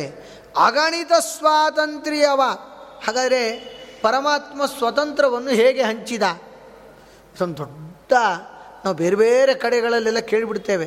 ಪರಮಾತ್ಮ ನಮಗೆ ಸ್ವಾತಂತ್ರ್ಯವನ್ನು ಕೊಟ್ಟಿದ್ದಾನೆ ಸ್ವಾತಂತ್ರ್ಯವನ್ನು ಕೊಟ್ಟಿದ್ದಾನೆ, ದತ್ತ ಸ್ವಾತಂತ್ರ್ಯ ದತ್ತ ಸ್ವಾತಂತ್ರ್ಯ ಅಂತ ಕೇಳ್ತೇವೆ. ಇದರ ಪರಿಕಲ್ಪನೆ ಬರುವುದಿಲ್ಲ. ಇದಕ್ಕೆಲ್ಲ ದೃಷ್ಟಾಂತ ಕೊಡಬೇಕಾದ್ರೆ ಇದೇ ದೃಷ್ಟಾಂತ ಕೊಡ್ತಾರೆ. ರಾಜ ಸ್ವಾತಂತ್ರ್ಯ ಕೊಟ್ಟಂತೆ ಅಂತ ದೃಷ್ಟಾಂತ ಕೊಡ್ತಾರೆ. ಅದಕ್ಕೆ ಇಲ್ಲೂ ಹೇಳಿದರು ನೃಪ ಇವ ರಾಜನಂತೆ ಅಂತ ವಿಷ್ಣು ರಹಸ್ಯದ ಮಾತೇ ಅದು. ಎಲ್ಲರೂ ದೃಷ್ಟಾಂತ ಕೊಡಬೇಕಾದ್ರೆ ಇದೇ ದೃಷ್ಟಾಂತ ಕೊಡ್ತಾರೆ.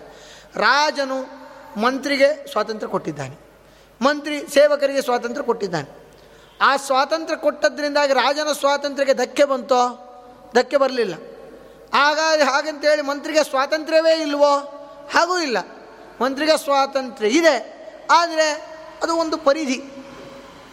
ಅದು ಮೀರಿದಾಗ ಒಂದು ರಾಜನನ್ನು ಕೇಳಿ ಮಾಡಬೇಕಾಗತ್ತೆ. ಹೀಗೆ ಸ್ವಾತಂತ್ರ್ಯದಂತೆ ಅಂತ ಹೇಳ್ತಾರೆ. ಆದರೆ ಇದು ಪೂರ್ಣ ಪ್ರಮಾಣದಲ್ಲಿ ನಮ್ಮ ಕಲ್ಪನೆ ಬರೋದಿಲ್ಲ. ಆದ್ದರಿಂದ ವಿಷ್ಣು ರಹಸ್ಯದಲ್ಲಿ ಅದನ್ನು ವಿಷದವಾಗಿ ಬಿಡಿಸಿ ಬಿಡಿಸಿ ಬಿಡಿಸಿ ಹೇಳಿದ್ದಾರೆ. ಅದನ್ನು ಜಗನ್ನಾಥದಾಸರು ಹಾಗೆ ಸಂಗ್ರಹ ಮಾಡ್ತಾರೆ. ಏನು ಪರಮಾತ್ಮ ಸ್ವಾತಂತ್ರ್ಯ ಕೊಟ್ಟ ಅಂದರೆ ಏನು? ನಿಜವಾಗಲೂ ಪರಮಾತ್ಮ ನಮಗೆಲ್ಲ ಸ್ವಾತಂತ್ರ್ಯ ಕೊಟ್ಟ ಅಂತ ಹೇಳಿಬಿಡ್ತೇವೆ ಆಮೇಲೆ ನಾವೆಲ್ಲ ಪರಮ ಅಸ್ವತಂತ್ರರು, ಸರ್ವತಂತ್ರ ಸ್ವತಂತ್ರ ಅಂದರೆ ಪರಮಾತ್ಮ ಒಬ್ಬ ಅಂತ ಹೇಳ್ತೇವೆ. ಎರಡೂ ಪರಸ್ಪರ ವಿರುದ್ಧ ಅಂತ ಅನ್ನಿಸ್ತು ಅದರಿಂದ ನಿಜವಾಗಲೂ ಸ್ವತಂತ್ರ ಕೊಟ್ಟ ಅಂದರೆ ಏನು? ಇದರ ಕ್ರಮ ಹೇಗೆ? ಹೇಗೆ ಹೇಗೆ ಕೊಟ್ಟ ಅವನು? ಅಂತ ತಿಳ್ಕೊಂಡಾಗ ನಾವು ಯಾವ ಸ್ಥಿತಿಯಲ್ಲಿದ್ದೇವೆ ಅಂತ ನಮಗೆ ನಿಜವಾಗಲೂ ಅರಿವಾಗ್ತದೆ. ಅದಕ್ಕೋಸ್ಕರ ಜಗನ್ನಾಥದಾಸರು ಅದನ್ನು ಪೂರ್ಣ ವಿವರವಾಗಿ ಮೊದಲಿಗೆ ಮೂರು ಪದ್ಯವನ್ನು ಪೀಠಿಕಾ ರೂಪದಲ್ಲಿ ಅದನ್ನು ಏನು ನಡೀತಾ ಇದೆ ಅನ್ನೋದನ್ನು ಹೇಳಿ ಇವಾಗ ವಿಷಯಕ್ಕೆ ಅವರು ಪ್ರವೇಶ ಮಾಡ್ತಾ ಇದ್ದಾರೆ. ಅಗಣಿತ ಸ್ವಾತಂತ್ರ್ಯವ ನಾಲ್ ಬಗೆ ವಿಭಾಗವ ಮಾಡಿ ಒಂದನು ತೆಗೆದು ದಶವಿಧ ಗೈಸಿ ಪಾದರೆ ಪಂಚಪ್ರಾಣನಲಿ ಮೊಗ ಚತುಷ್ಟಯನೊಳು ಸಪಾದೈದು ಗುಣವಿರಿಸಿದ ಮತ್ತೆ ದಶವಿಧಯುಗಳ ಗುಣವನು ಮಾಡಿ ಎರಡು ಸದಾಶಿವನೊಳಿಟ್ಟ. ಪರಮಾತ್ಮ ತನ್ನ ಸ್ವಾತಂತ್ರ್ಯವನ್ನು ತಾನು ಹೀಗೆ ವಿಭಾಗ ಮಾಡಿದ ಅಂತ ಹೇಳ್ತಾರೆ. ವಸ್ತುತಃ ಎಲ್ಲರೂ ಬ್ರಹ್ಮಾದಿಗಳಿಂದ ಹಿಡಿದುಕೊಂಡು ಎಲ್ಲರೂ ಕೂಡ ಅಣುಪರಿಮಾಣರು. ಅವರಲ್ಲಿ ಯಾವ ವಿಧವಾಗಿರತಕ್ಕಂತಹ ಶಕ್ತಿಯೂ ಇರುವುದಿಲ್ಲ. ಒಂದು ಯಾವುದೋ ಸಣ್ಣದ್ದು ಅರುಪರಿ ಅಣುಪರಿಮಾಣದ ಒಂದು ಜೀವ ಯಾವುದೋ ದೊಡ್ಡದ್ದನ್ನು ಅನುಭವಿಸ್ತದೆ ಅಥವಾ ತನ್ನಲ್ಲಿ ಇರುವ ಶಕ್ತಿ ಏನು ಪರಿಧಿ ಇದೆ? ಅದಕ್ಕಿಂತಲೂ ಕೂಡ ಹೆಚ್ಚು ಅನುಭವಿಸ್ತದೆ ಅಂತ ಹೇಳಿದರೆ ಹೇಗಾಗ್ತದೆ ಅಂದರೆ ಒಂದು ಇರುವೆ ಬೆಟ್ಟ ತಿನ್ನುತ್ತೆ ಅಂತ ಹೇಳಿದಾಗ ಆಗ್ತದೆ ಇರುವೆ ಬೆಟ್ಟ ತಿನ್ನಲಿಕ್ಕೆ ಸಾಧ್ಯನಾ? ಇಲ್ಲ. ಹಾಗೆ ಹೇಳಿದಾಗ ಆಗ್ತದೆ ಹಾಗಿರುವಾಗ ಪ್ರತಿಯೊಬ್ಬ ಜೀವರು ಕೂಡ ಇಷ್ಟು ವಿಸ್ತೃತವಾದ ಜೀವಿತಾವಧಿಯಲ್ಲಿ ಬೇರೆ ಬೇರೆ ಕೆಲಸಗಳು ಮಾಡುವುದು ಹೇಗೆ? ಇದನ್ನು ನಾನು ಮಾಡಿದೆ ಅಂತ ಹೇಳಿಕೊಳ್ಳುವುದು ಹೇಗೆ? ಇದೆಲ್ಲ ಲೋಕದ ವ್ಯವಹಾರ ಬಿದ್ದು ಹೋಗುವಂತಹ ಸ್ಥಿತಿ ಬರ್ತದೆ. ಇದನ್ನೆಲ್ಲ ವಿಚಾರ ಮಾಡುವಾಗ ಇದರ ಹಿಂದೆ ಏನೋ ಒಂದಿದೆ ಅನ್ನೋದು ಮೊದಲು ನಾವು ಅರ್ಥ ಮಾಡ್ಕೊಳ್ಬೇಕು. ನಾವೆಲ್ಲ ಅಣುಜೀವರು ಹಾಗಿದ್ದರೂ ಕೂಡ ನಾವೆಲ್ಲ ಇಷ್ಟೆಲ್ಲ ಕೆಲಸ ಮಾಡ್ತಾ ಇದ್ದೇವೆ. ಅದು ಪಾಂಚಭೌತಿಕವಾದ ಶರೀರ ಸಂಪರ್ಕದಿಂದ ಅಂತ ಇಟ್ಟುಕೊಳ್ಳಿ. ಇಷ್ಟೆಲ್ಲ ಕೆಲಸ ಮಾಡ್ತಾ ಇದ್ದೇವೆ. ಇಷ್ಟೆಲ್ಲ ಕೆಲಸ ಮಾಡುವಂತಹ ಶಕ್ತಿ ನಮಗೆ ಬಂದದ್ದು ಹೇಗೆ? ಇದರ ಹಿಂದೆ ಏನೋ ಒಂದಿದೆ. ಮೊದಲು ಅರ್ಥ ಮಾಡಿಕೊಳ್ಬೇಕು. ಏನಿದೆ ಅನ್ನೋದನ್ನು ಅವರು ಬಿಡಿಸ್ತಾ ಹೋಗ್ತಾರೆ. ಏನೋ ಒಂದಿದೆ, ಮೊದಲು ಅಷ್ಟು ಅರ್ಥ ಮಾಡ್ಕೊಳ್ಬೇಕು. ಅದು ಏನು? ಅವರು ಬಿಡಿಸ್ತಾ ಹೋಗ್ತಾರೆ, ಅಗಣಿತವಾಗಿರತಕ್ಕಂತಹ ಪರಮಾತ್ಮನಲ್ಲಿರುವ ಸ್ವಾತಂತ್ರ್ಯ. ಅಗಣಿತ ಅಂದರೆ ಗಣನೆ ಮಾಡಲಿಕ್ಕಾಗುವುದಿಲ್ಲ, ಲೆಕ್ಕ ಹಾಕಲಿಕ್ಕಾಗುವುದಿಲ್ಲ, ಪರಮಾತ್ಮನಲ್ಲಿರುವ ಸ್ವಾತಂತ್ರ್ಯ ಎಷ್ಟು ಅಂತ ನಮಗೆ ಲೆಕ್ಕ ಹಾಕಲಿಕ್ಕಾಗುವುದಿಲ್ಲ. ಅಷ್ಟು ಪರಮಾತ್ಮನಲ್ಲಿ ಸ್ವಾತಂತ್ರ್ಯ ಇದೆ. ಅಷ್ಟು ಸ್ವಾತಂತ್ರ್ಯವನ್ನು ಪರಮಾತ್ಮ ಏನು ಮಾಡ್ತಾನೆ? ನಾಲ್ ಬಗೆ ವಿಭಾಗವ ಮಾಡಿ. ಇಲ್ಲಿ ನಮಗೆ ದೊಡ್ಡ ಪ್ರಶ್ನೆ ಬರ್ತದೆ ಲೆಕ್ಕ ಹಾಕಲಿಕ್ಕೆ ಆಗುವುದಿಲ್ಲ ಅಂದರೆ ಅದನ್ನು ವಿಭಾಗ ಮಾಡೋದು ಹೇಗ್ರಿ? ಮೊದಲಿಗೆ ಹತ್ತಿತ್ತು. ಹತ್ತನ್ನು ನಾಲ್ಕು ಬಗೆ ಮಾಡಿರಿ. ಅಂದರೆ ಎರಡೂವರೆ ಎರಡೂವರೆ ಎರಡೂವರೆ ಎರಡೂವರೆ ಮಾಡಿಬಿಡ್ತೀವಿ. ನೂರನ್ನು ನಾಲ್ಕು ಬಗೆ ಮಾಡಿ, ಇಪ್ಪತ್ತೈದು ಇಪ್ಪತ್ತೈದು ಇಪ್ಪತ್ತೈದು ಇಪ್ಪತ್ತೈದು. ನಲವತ್ತನ್ನು ಬಗೆ ಮಾಡಿ ಹತ್ತು ಹತ್ತು ಹತ್ತು ಹತ್ತು. ಹಾಗಾದ್ರೆ ಏನೇ ವಿಭಾಗ ಮಾಡಬೇಕಾದರೂ ಮೊದಲಿಗೆ ಲೆಕ್ಕ ಹಾಕ್ಲಿಕ್ಕೆ ಬರಬೇಕು. ಇದು ಲೆಕ್ಕ ಹಾಕ್ಲಿಕ್ಕೆ ಬರುವುದಿಲ್ಲ ಅಂದರೆ ವಿಭಾಗ ಮಾಡುವುದು ಹೇಗೆ? ಅದಕ್ಕೆ ಹೇಳ್ತಾರೆ, ಈ ಸ್ವಾತಂತ್ರ್ಯ ಅಂದರೆ ಏನಂತ ತಿಳ್ಕೊಂಡಿದ್ದೀರಿ ಅಂತ ಹೇಳ್ತಾರೆ. ಸ್ವಾತಂತ್ರ್ಯ ಅಂದರೆ ಅದು ಪರಮಾತ್ಮನೇ. ಪರಮಾತ್ಮನ ಗುಣ ಬೇರೆ ಅಲ್ಲ, ಪರಮಾತ್ಮ ಬೇರೆ ಅಲ್ಲ. ಪರಮಾತ್ಮನ ಗುಣಗಳು, ಕರ್ಮಗಳು, ಪರಮಾತ್ಮ ಇದು ಯಾವುದಕ್ಕೂ ಯಾವ ವ್ಯತ್ಯಾಸವೂ ಇಲ್ಲ. ಅದನ್ನು ಅರ್ಥ ಮಾಡಿಕೊಳ್ಬೇಕು. ಆದ್ದರಿಂದ ಸ್ವಾತಂತ್ರ್ಯ ಎಂಬಂತಹ ಗುಣವನ್ನು ನಾಲ್ಕು ವಿಭಾಗ ಮಾಡಿದರು ಅಂತ ಅಂದರೆ ಏನರ್ಥ? ಒಂದು ದೀಪದಿಂದ ನಾಲ್ಕು ದೀಪ ಹಚ್ಚುವುದು. ಹಾಗೆ ಪರಮಾತ್ಮನಿಂದ ನಾಲ್ಕು ವಿಭಾಗದ ಒಂದು ಸ್ವಾತಂತ್ರ್ಯ ಎಂಬಂತಹ ರೂಪ ಸಿದ್ಧ ಆಯಿತು ಅಂತ ಅರ್ಥ. ಸ್ವಾತಂತ್ರ್ಯ ಎನ್ನುವ ಪರಮಾತ್ಮನದ್ದೇ ನಾಲ್ಕು ರೂಪಗಳು ಅಂತ ಅಷ್ಟೇ ಅರ್ಥ. ಈ ನಾಲ್ಕು ರೂಪಗಳು ಎಷ್ಟಿದೆ? ಪ್ರತಿಯೊಂದು ರೂಪಗಳು ಮತ್ತೆ ಹತ್ತತ್ತು ವಿಭಾಗ ಮಾಡಬೇಕಂತಾರೆ. ಪರಮಾತ್ಮನ ಸ್ವಾತಂತ್ರ್ಯವೆಂಬ ನಾಲ್ಕು ರೂಪಗಳು ಆ ನಾಲ್ಕರಲ್ಲಿ ಮೊದಲನೇದ್ದನ್ನು ಹತ್ತು ವಿಭಾಗ ಮಾಡಿ ಎರಡನೇದ್ದನ್ನು ಹತ್ತು ವಿಭಾಗ ಮಾಡಿ ಮೂರನೇದ್ದನ್ನು ಹತ್ತು ವಿಭಾಗ ಮಾಡಿ ನಾಲ್ಕನೇದ್ದನ್ನು ಹತ್ತು ವಿಭಾಗ ಮಾಡಿ. ಅಗರ್ ಸ್ವಾತಂತ್ರ್ಯ ಎಷ್ಟು ವಿಭಾಗ ಆಯಿತು? ನಲವತ್ತು ವಿಭಾಗ ಆಯಿತು. ಈ ನಲವತ್ತು ವಿಭಾಗ ಬಿಟ್ಟು ಬೇರೆ ಸ್ವಾತಂತ್ರ್ಯ ಇಲ್ವೋ? ಬೇಕಾಷ್ಟಿದೆ. ಆದರೆ ಪರಮಾತ್ಮ ಲೋಕದ ವ್ಯಾಪಾರದ ದೃಷ್ಟಿಕೋನದಿಂದಾಗಿ, ಲೋಕದಲ್ಲಿ ಇರುವವರ ಎಲ್ಲ ಕೆಲಸಗಳು ನಡಿಬೇಕಲ್ಲ. ಅವರಲ್ಲಿ ಕರ್ತೃತ್ವ ಶಕ್ತಿ ಬರಬೇಕಲ್ಲ. ತಾನು ಅವರಲ್ಲಿ ನಿಂತು ವ್ಯಾಪಾರ ಮಾಡಬೇಕಲ್ಲ, ಇದಕ್ಕೆ ತಾನೊಂದು ವ್ಯವಸ್ಥೆ ಮಾಡಿಕೊಳ್ತಾ ಇದ್ದಾನೆ ಆ ವ್ಯವಸ್ಥೆಗೆ ನಾಲ್, ನಲವತ್ತು ಅಂತ ಒಂದು ಸಂಖ್ಯೆ, ನಲವತ್ತು ಸ್ವಾತಂತ್ರ್ಯಗಳ ಸಂಖ್ಯೆ. ಇದನ್ನು ಪರಮಾತ್ಮ ಹೇಗೆ ಹಂಚಿದ? ಏನು ಮುಂದೆ ಒಂದೊಂದೇ ಒಂದೊಂದು ಪ್ರಶ್ನೆ ಇದನ್ನು ಪರಮಾತ್ಮ ಹೇಗೆ ಹಂಚಿದ ಅಂತ ಹೇಳಿದರೆ, ಅದರಲ್ಲಿ ಮೊದಲಿಗೆ ಪಾದರೆ ಪಂಚಪ್ರಾಣನಲಿ. ಪಾದ ಅರೆ ಅಂದರೆ ಒಂದು ಪಾದ ಕಡಿಮೆ. ಪ್ರಾಣನಲಿ. ಪಂಚ ಅಂದರೆ ಐದು. ಪಾದರೆ ಒಂದು ಪಾದ ಕಡಿಮೆಯಾದ ಐದು. ಅಂದರೆ ಇಲ್ಲಿ ಸ್ವಲ್ಪ ನಾವು ಅರ್ಥ ಮಾಡಿಕೊಳ್ಳಬೇಕು ಒಂದು ಪಾದ ಕಡಿಮೆ ಆಗೋದು ಅಂದರೆ ಏನರ್ಥ? ಅಲ್ಲಿ ಒಂದು ಸ್ವಲ್ಪ ಸೂಕ್ಷ್ಮ ಇದೆ. ಪ್ರತಿ ಒಂದರಲ್ಲೂ ಪರಮಾತ್ಮನ ನಾಲ್ಕು ನಾಲ್ಕು ರೂಪ ಇದೆ. ನಲವತ್ತಿದೆ ಅಲ್ಲ, ಆ ನಲವತ್ತರಲ್ಲಿ ಒಂದೊಂದರಲ್ಲಿ ಪರಮಾತ್ಮ ನಾಲ್ಕು ನಾಲ್ಕು ರೂಪ ಇದೆ. ಒಂದು ರೂಪ, ಒಂದು ಪಾದ ಅಂತ ಅರ್ಥ. ನಾಲ್ಕು ರೂಪ ಸೇರಿದಾಗ ಪೂರ್ಣ ಅಂತ ಅರ್ಥ. ಹಾಗೆ ನೋಡಿದಾಗ ನಲವತ್ತೇ ಎಷ್ಟಾಯಿತು? ಒಂದೊಂದು ನಲವತ್ತಾಯಿತು. ನೂರ ಅರವತ್ತು ಪರಮಾತ್ಮನ ರೂಪ ಆಯಿತು. ಅದನ್ನು ನಮಗೆ ತುಂಬ ಗೋಜಲಾಗಿ ಬಿಡುತ್ತದೆ ಈ ವಿಚಾರ. ಅದರಿಂದ ನಲವತ್ತು ಅಂತ ಅಷ್ಟೇ ಇಟ್ಟುಕೊಳ್ಳೋಣ. ಎಲ್ಲಿ ಬೇಕೋ ಅಲ್ಲಿ ಮಾತ್ರ ವಿಭಾಗ ಮಾಡಿಕೊಳ್ಳೋಣ. ಇಲ್ಲಿ ಪಾದರೆ ಪಂಚ ಅಂತ ಹೇಳಿದ್ದಾರೆ. ಒಂದು ಪಾದ ಕಡಿಮೆಯಾದ ಐದು. ಅಂತ ಹೇಳಿದರೆ ನಾಲ್ಕು ನಾಲ್ಕು ಮತ್ತು ಅಲ್ಲಿ ಮೂರು ಪಾದ. ಅಂದರೆ ಮೂರು ಪರಮಾತ್ಮನ ರೂಪಗಳು. ಆದ್ದರಿಂದ ನಾಲ್ಕು ಮುಕ್ಕಾಲು ಅಂತ ಅರ್ಥ. ಒಂದೊಂದರಲ್ಲಿ ನಾಲ್ಕಿದೆ.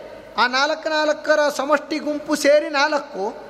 ಮತ್ತು ಇದು ಮೂರು ಪರಮಾತ್ಮನ ರೂಪಗಳು. ಹೀಗೆ ನಾಲ್ಕು ಮುಕ್ಕಾಲು ಪರಮಾತ್ಮ ಮುಖ್ಯ ಪ್ರಾಣದೇವರಲ್ಲಿ ನಾಲ್ಕು ಮುಕ್ಕಾಲು ಭಾಗ ಸ್ವಾತಂತ್ರ್ಯವನ್ನಿಟ್ಟ.